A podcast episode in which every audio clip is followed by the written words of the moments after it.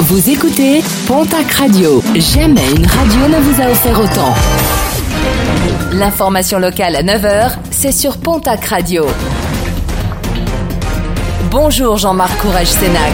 Et je vous souhaite une très belle journée. Un homme de trente-neuf ans jugé dans le cadre d'une comparution immédiate à Bayonne jeudi dernier. Il avait agressé une personne pour lui dérober son portable. Une agression interrompue par l'intervention d'un militaire qui n'était pas en service.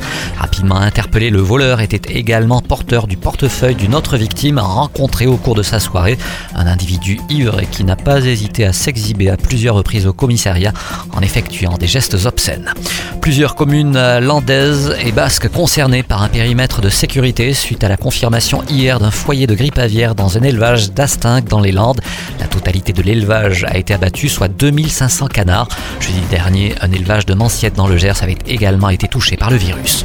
Centre-ville envahi, un bon week-end pour les commerçants occitains, palois, lourdais et tarbais, avec les emplettes de dernière minute qui ont ramené du monde ce week-end dans les échoppes. Certains commerçants contactés par nos soins enregistrent un chiffre d'affaires en hausse de près de dix pour cent par rapport à la même période l'an dernier.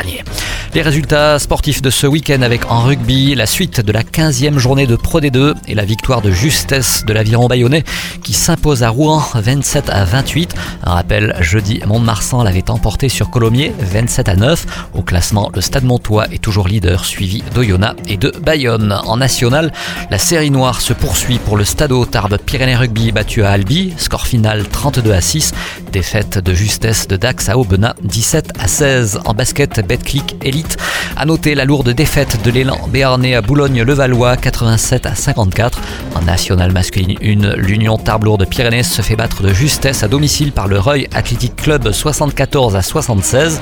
Défaite de Dax-Gamard qui recevait Poitiers soixante-douze à soixante-dix-neuf.